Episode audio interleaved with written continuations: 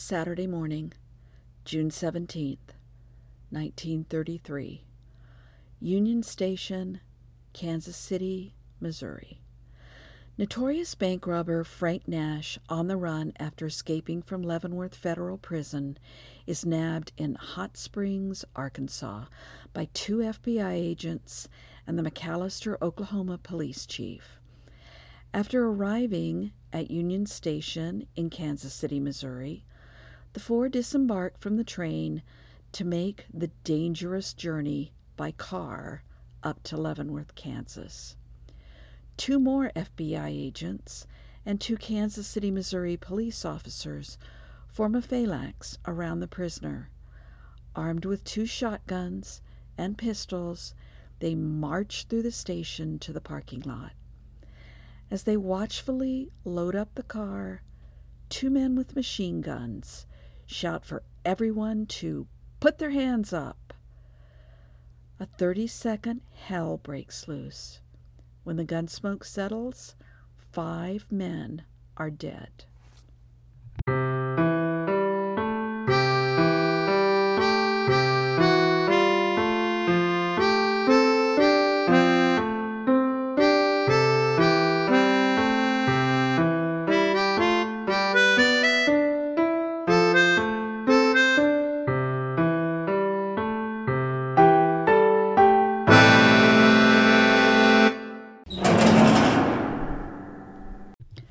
Listeners, welcome back to Prison City Murders, a true crime podcast from Leavenworth, Kansas.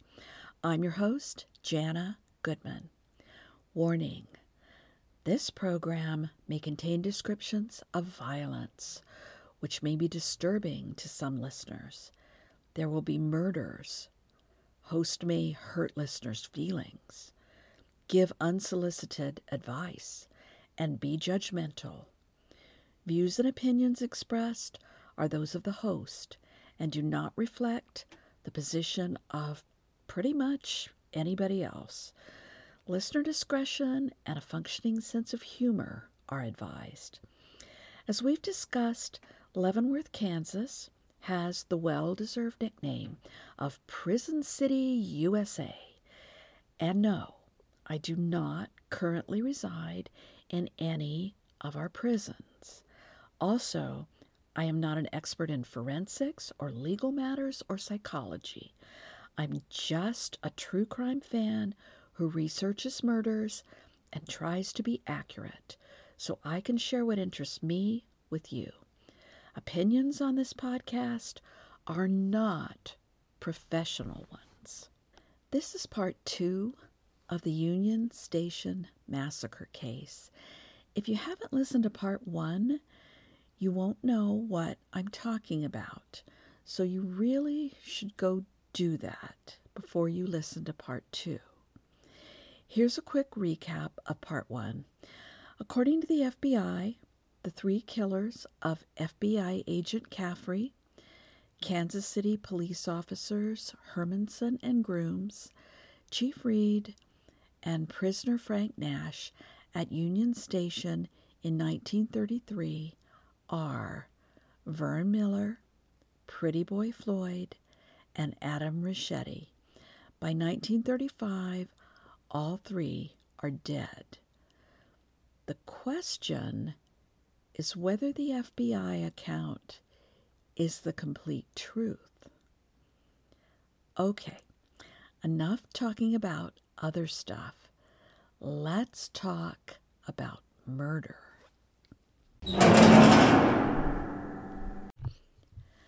Listeners, let's try to analyze the official reports of what happened and see if they make sense. First, a little disclaimer. I'm visually, spatially challenged, so I have trouble picturing things in my mind without a physical picture of it. I couldn't find a good diagram of the station and where everybody might have been in 1933, so I'm going to give you my best effort. There are several videos on the case on YouTube and a TV movie from 1975 called The Kansas City Massacre. The accuracy is not perfect, but they do give a good idea of what 1933 might have looked like. Union Station is a big rectangular building that faces south, with the long side running east to west. The train tracks run east-west on the north side of the building. There are three huge doors on the south side, and a road runs east-west that goes right up to the front of the building for dropping off and picking up passengers. Then right across the street is parking. The closest parking area is a row on the south part of the road in front of the station, where cars park next to each other facing south.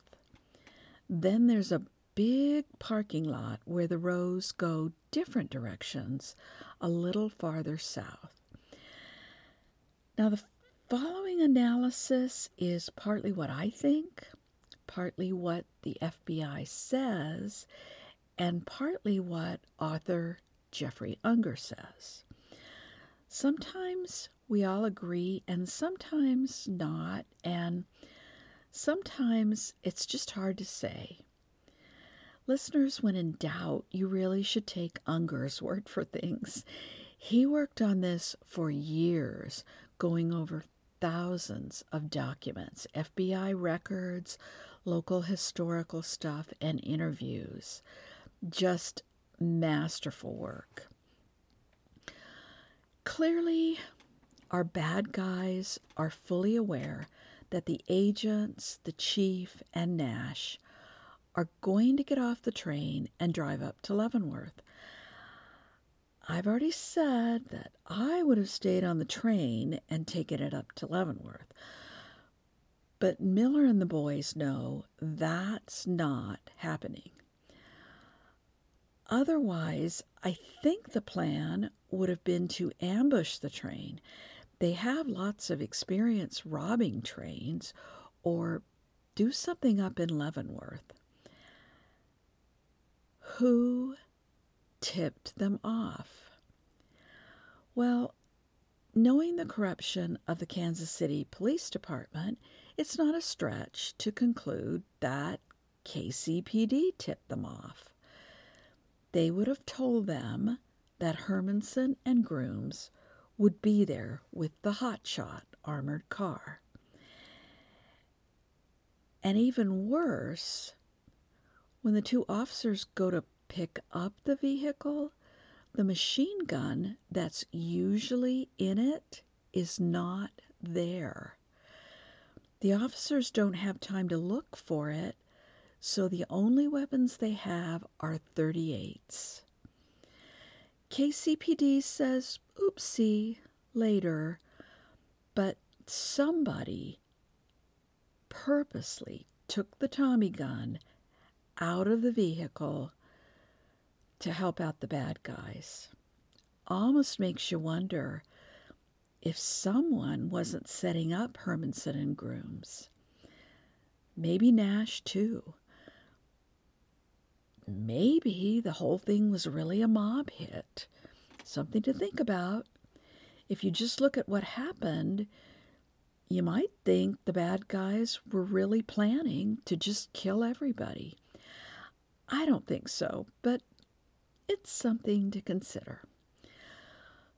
Could Hermanson and Grooms be in on the escape plot? I gave that some thought, partly because the corruption in the department is so pervasive, and partly because there aren't more bad guys at the station. I would have brought at least 6 guys with guns, preferably machine guns or at least shotguns. Are the 2 KCPD officers the 4th and 5th bad guys? If that's the case, Maybe the real escape plan is to wait for the agents and the chief and Nash to start to get into the back of the hot shot and take Nash then. Honestly, using the armored car to transfer Nash seems like a lot better plan than Special Agent in Charge Vetterly's plan. If the two cops are in on the plan, a car full of gunmen could just pull up, hop out, and get the drop on law enforcement then. The two cops could make sure they're out of the line of fire, maybe even already up in front in the cab of the hotshot. They certainly couldn't be faulted for just dropping their guns. All they have are pistols. But first of all, Hermanson and Grooms wouldn't want to get killed. When Vetterly tells them they're putting Nash in Agent Caffrey's car, you'd think they'd want to talk him out of that, and that doesn't happen. So if I'm them, I'm figuring out a way to bail, and they never do that. There's also evidence that at least one of them fired a pistol. So I think they're just two cops who got called out on a Saturday morning just trying to do their job. Okay, back to the story. The bad guys get to the station probably before dawn, certainly before the agents and the police officers do at around 7 a.m. I think the bad guys are in a single getaway car. I also think they know the firepower facing them is just two shotguns and maybe some pistols. Certainly no machine guns. They fully expect to just yell, hands up, point their machine guns, and everybody will drop their guns. They'll take Nash and drive off. After all, they have lots of experience with this, doing bank robberies and even kidnappings. But they don't know exactly what to expect right after Nash and his guards get off the train. So I would expect one of them to go inside and check things out. Is the train late? What platform is it coming in on? And I kind of expect that guy to wait for the train and follow the group out of the station. The station will be crowded, and so it would be easy to blend in. The guys outside can watch for the hot shot to get there and observe whatever security people arrive. I can't spot the hot shot in any of the photos online, but Unger says Hermanson and Grooms park it up by the station in the pickup line there in the front. Caffrey and Vetterly arrive in their own cars and park in the row across the street facing south with their front wheels up against the curb. Again, not sure why they don't park right behind the hot shot, ready to move out, or at least back into the curb so you're ready to go after everybody gets in. As it turns out, they obviously plan to use Caffrey's car to take Nash up to Leavenworth, not the armored vehicle. No idea why anybody thought that was a good idea, but I don't know all the conditions, and I'm not a tactical expert. The bad guys no doubt see all this and figure out where Nash is going. So they park south of the agents' cars and wait for the group to come out of the building. All seven law enforcement officers surround Nash and take him out of the building. They pause at the door and survey the area. It's really crowded, so I'm guessing there are people on the sidewalk and cars going by. They're just sitting ducks, but I think they're really on guard, mainly to make sure Nash doesn't try to run off. He's handcuffed. I would have had him in leg irons, too. There's a shotgun pointed at him, and they all have their guns drawn. Of course, that's just two shotguns and a few pistols. But at that point, they all head across the street to the two parked cars. The bad guys start sneaking up, using parked cars for cover. I don't know if there's a bad guy behind Nash and the law enforcement personnel.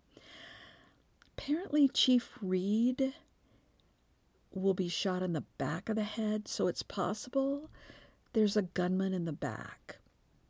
Or maybe Reed turned around to check right before he got shot. My guess is he would go off the side, the bad guy, and maybe duck between a couple of cars until he hears the signal, hands up. What happens then is kind of a mess. You almost need a diagram to figure out what all's going on and who's going where when. Picture the two cars in the iconic picture of the massacre scene. Agent Caffrey unlocks the passenger side of his car, which is the one on the right-hand side facing to the west. Then he goes around to open the driver's door. I think it's a two-door Chevy. I can't see the door handles in the pictures, but comparing it to other 30s Chevy sedans, it looks like a four-door would have a little window in the back. So you have to push the front seats forward to get into the back. So 5 people getting in this car is awkward, to say the least, especially with 2 of them carrying shotguns and one of them in handcuffs. The FBI explains how everybody gets into position. Unger has a detailed account that's a little different, but everybody ends up in the same positions, however they got there. I can see all kinds of possibilities. Essentially, Hermanson and Grooms are between the cars by the front wheels. Unger adds that they are standing with Hermanson in front, looking northeast, so that would be back across the car, and Grooms is looking to the southeast. So Grooms would see the bad guys approach before Hermanson would, unless somebody's sneaking up from behind. Nash starts to get into the back seat where he would be between Agent Lackey and Chief Reed, who each have shotguns. But Agent Joe Lackey, who is about to get into the back seat behind the driver, or maybe he's already in the car, not sure, tells him he's riding in the front seat. Not really sure why, I guess, so they can keep the shotguns pointed at his back. I'm not sure why that's better than putting him securely in the middle of the back seat with pistols pointed at his ribs. Nash gets into the front seat and glides over behind the steering wheel, so the front passenger seat can be pushed down while Agent Frank Smith gets into the middle of the back seat. Again, awkward. Lackey is sitting behind the driver, and Reed is behind the passenger seat. That will be really important to our story. Caffrey reaches to open the driver's door. In the pictures, you can see it's a little bit open, and I think Nash is slumped against it. I don't know what Agent Vetterly is planning just then. Maybe Hermanson and Grooms are supposed to ride up to Leavenworth with Vetterly in his car. Or maybe Vetterly is going to ride in the front passenger seat of Caffrey's car. Then the cops can follow them, either in Vetterly's car or the hot shot or not at all. Just don't really know. At that moment, Vern Miller, who is behind the hood of a car parked a few spaces to the southwest of Caffrey's car, yells, "Put 'em up! Up, up, up!" His accomplice moves a few feet more into the open. They both point machine guns toward Caffrey's car. Then the shooting starts. According to the FBI, one of the bad guys yells, "Let 'em have it." As I've said, if your plan is to rescue your buddy, opening fire with machine guns doesn't make much sense. So maybe they mean shoot the guys outside and then do what?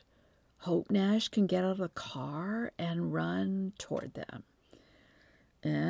Maybe move up close enough to shoot just the lawman in the car. I just don't think anybody yell, "Let 'em have it." And neither does Unger. His theory, and I think the truth, is that the guy in the back seat on the driver's side panicked and his shotgun went off.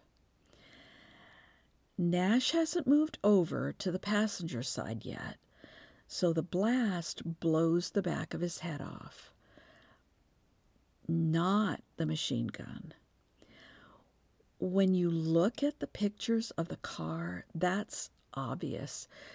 There's a huge hole in the windshield that looks like a shotgun hole. Plus, the shattered glass is on the hood, showing it was broken from inside. There is a much smaller bullet hole at the top of the windshield in the middle. I would say that came from a bad guy's machine gun, but that's not what killed Nash. That was definitely a shotgun from the back. Now, could the sequence have gone the other way? Somebody fired a shot, a bad guy, or maybe even one of the cops or Agent Caffrey when they saw the bad guys on the move.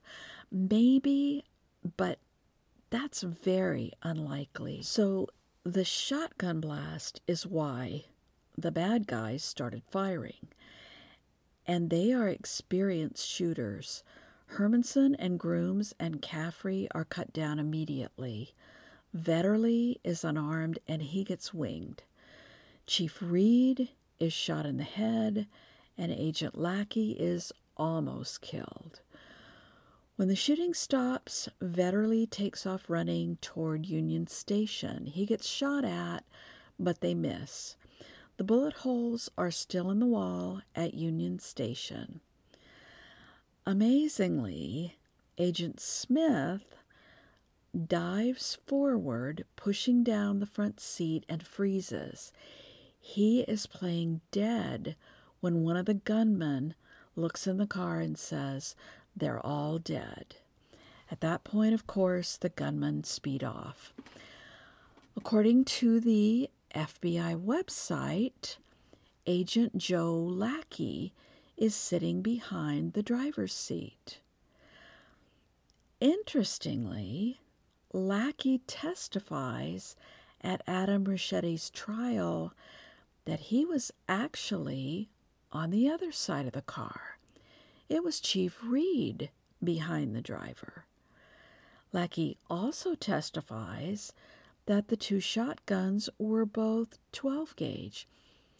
Nothing special about either one. And that's actually the story the Kansas City office peddles initially, even though they have Chief Reed's 16-gauge shotgun sawed off and some shells from it at the scene right there in the FBI office. I'm not really sure why Lackey lies about this. The lies are easy to disprove. Just ask the people who were on the scene, whoever pulled him out of the car, or just about anybody there. If he's telling the truth that he's on the other side of the car, why isn't that on the FBI website? Because Lackey's lying. But there will never be any consequences for that. Listeners, for me, that right there proves Unger's case.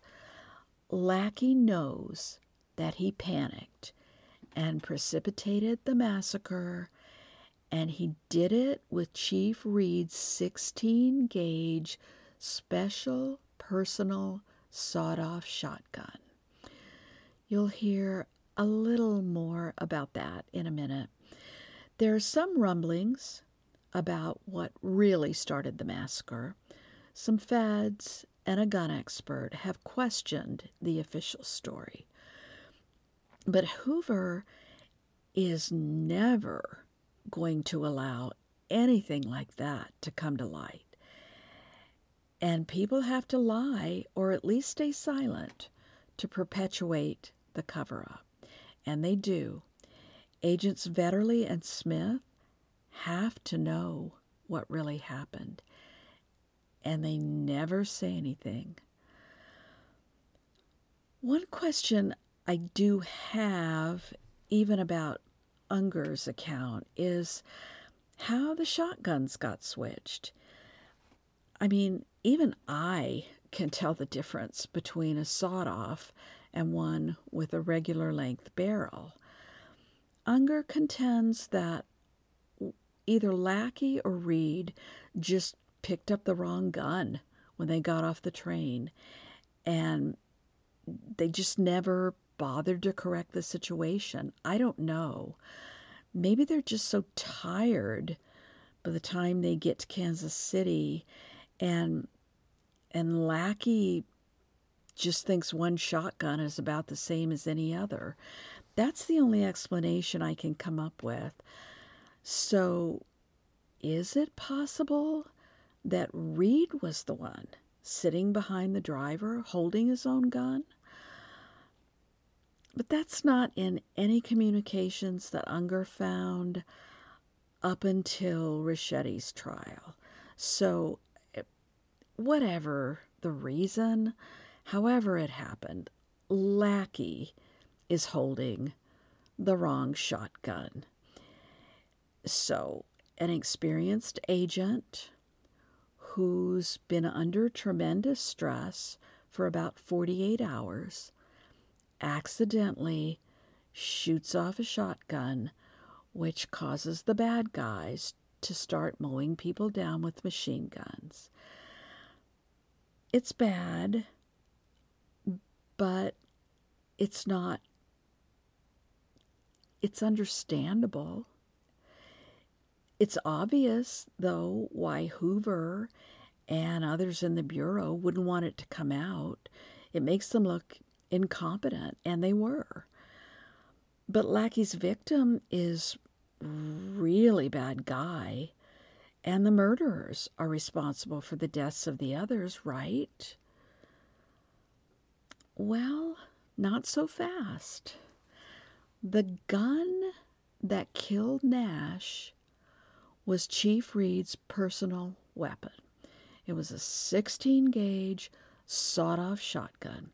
16-gauge means its blast is much more powerful than a 12-gauge shotgun. The shorter barrel means shot from the shotgun disperses more widely than with a long barrel.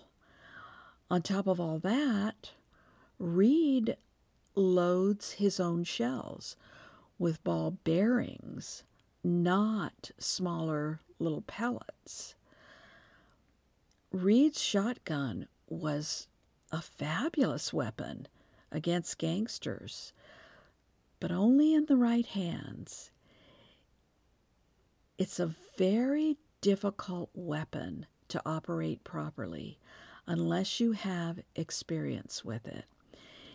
It's a Winchester Model 12, and the barrel's been sawed off. I asked a friend of mine who's a gun expert, and he's very familiar with that weapon, and he said it's very tricky to operate it. It's wonderful to use once you know what you're doing, but if you don't know what you're doing and you just start messing around with it, bad things can happen. So when Lackey panicked, he just fumbled around frantically with the gun, thinking it was jammed, and it went off, and ball bearings went everywhere. They're found near Nash and outside the car by Agent Caffrey's head. Most likely, Agent Caffrey and Nash were killed at the same time by the shotgun. Ball bearings are also found near and in the car on the other side of Grooms and Hermanson. So if you look at the picture of the driver's side of the other car, you can see the front of the side window is shattered, and the bottom of the windshield on that side is broken out, and there's glass on the hood. So there's another shotgun blast from the 16 gauge in the direction of Grooms and Hermanson. To me, it sounds like Lackey is trying to shoot at the gunman and doesn't realize how wide the shot is going. The autopsies show that Nash, Caffrey, and Hermanson were killed by shotgun blasts, probably from the 16-gauge shotgun.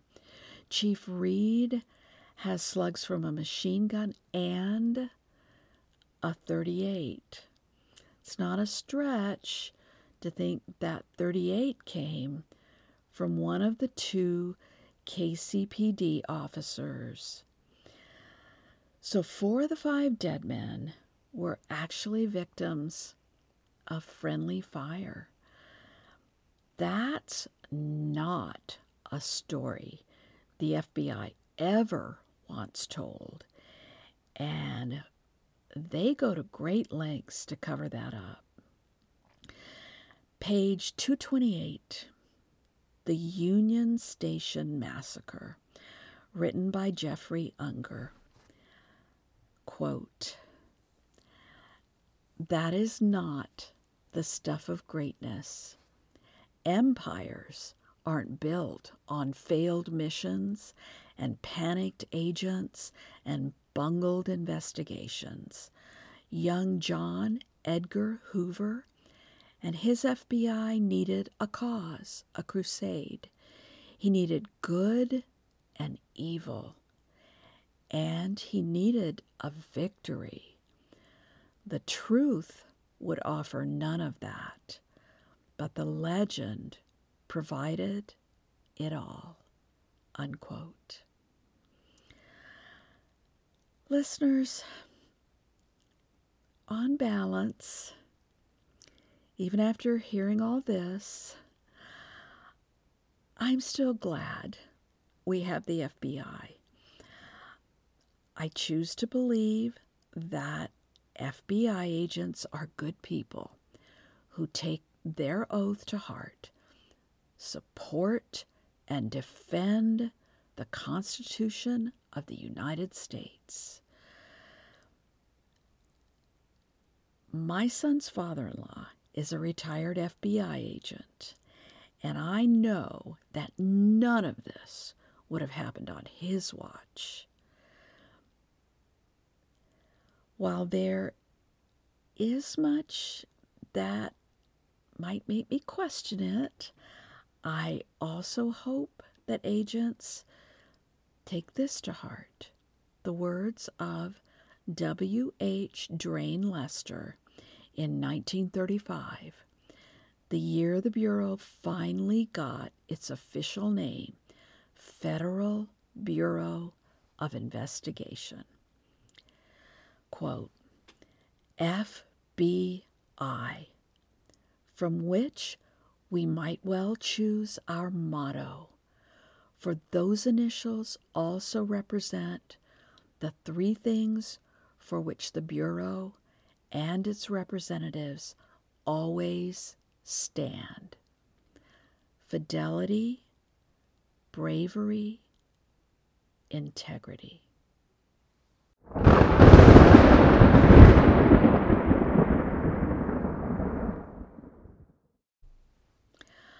All the dead from the Union Station massacre have memorials on findagrave.com.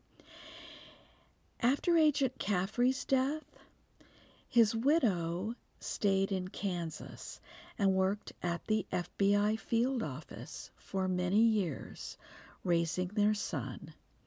Their son Jimmy, who was barely a year old when his father was cut down, became a distinguished MD in Kansas City.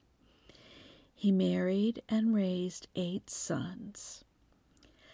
When he died in 2013, he had 20 grandchildren and 7 great-grandchildren.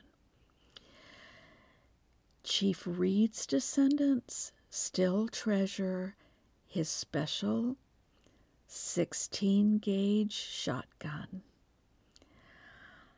Detective Hermanson's son became a police officer with the Kansas City Police Department. I couldn't find any children for Officer Grooms. In 1940, his widow is single and working for KCPD. I couldn't find anything after that, at least in Kansas City. So I truly hope Myrtle found happiness somewhere. Agent Lackey didn't stay with the FBI for very long after the Richetti trial. By 1940, he and his wife are up in South Dakota, where he is buried. Special Agent in Charge Reed Vetterly spent a few years in Salt Lake City as the police chief there. He was only 49 when he died. According to Unger's book, Agent Frank Smith went back to Oklahoma. And that's such a common name, I couldn't find anything else on him for sure. So I said I'd talk about my process a little. I keep a list of cases that I think might be interesting for the podcast. I update it whenever I hear about something new. Nowadays, I don't have much time to listen to other podcasts, but my top 5 favorites, never miss them, are True Crime Garage, Generation Y, WHY, California Dreaming, Trail Went Cold, and Trace Evidence. I do have more favorites on my Stitcher list, but I don't always have time to listen to them. Unfortunately, that's the downside of doing a podcast. I'll try to get a good list going and put it out there on the blog. Anyway, I will do cases that other podcasts have already done, but I'll wait a good while until I'm pretty sure I've forgotten what I've heard.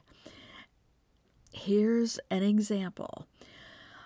I have the Eastburn murders on my list. It's a fascinating case.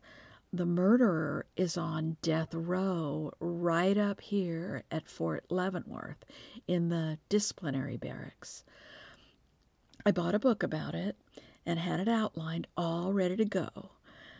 Then I settled back one Sunday night to listen to Justin and Aaron on Generation Y, and they were doing the Eastburn murders. I'm a little bummed out about that because, first of all, now I can't listen to that episode till after I do my own research, and I feel like I probably should wait a while to do it so it's not so close to theirs. From now on, when I pick a case, I'll try to check podcasts to see if anybody's done it already and make sure it's been a good while since I've listened to the episode. It's always possible that I'll miss a podcast. Sometimes the names don't really match the case on some episodes, but you'll just have to take my word on that. For this case, I only found one true crime podcast, Gangland Wire, which I've never listened to because I didn't think I was interested in mafia gangster type cases. But after doing this case, which I thought was really interesting, and there were a lot more interesting facets of the case that I just didn't have time to get into. So I subscribed to it. Maybe sometime I'll have time to listen. There are some other podcasts that covered the Kansas City massacre, but they weren't true crime podcasts, so I know I've never listened to them. When I'm researching, I usually start with Wikipedia. Sorry for not crediting you, Wikipedia, before. I'll put you in my show notes from now on. And by the way, listeners, when they start asking for pledges, try to send a few bucks their way. What would we do without Wikipedia? Then I go through newspapers. I have a lot of subscriptions and blogs and genealogy sites for background. If I can find a book that looks good on the case, I get it out of the library or buy it. And then I plug the book on the podcast, like I did Jeffrey Unger's book in this episode. And it seems like I know I've used at least one and I think maybe two other books on previous podcasts. Sometimes I even get out there and do some original reporting, like going to places associated with the murder and even talking to people. I don't need to credit that or my own opinions, which I tell you are my own opinions. I bought my sound effects, and not that anybody wants to take credit from me for my theme music. I wrote that my very own self. Okay, one final acknowledgement. When I was first trying to figure out how to structure the podcast, I totally ripped off podcasters Robin Warder, The Trail Went Cold, and Stephen Pacheco, Trace Evidence. I purposely tried, and still do, to make my format just like theirs. Thank you for listening. I've posted the links to the sources used for this episode in the show notes. I'd appreciate it if you would subscribe to Prison City Murders and write a review. Even critical feedback is appreciated.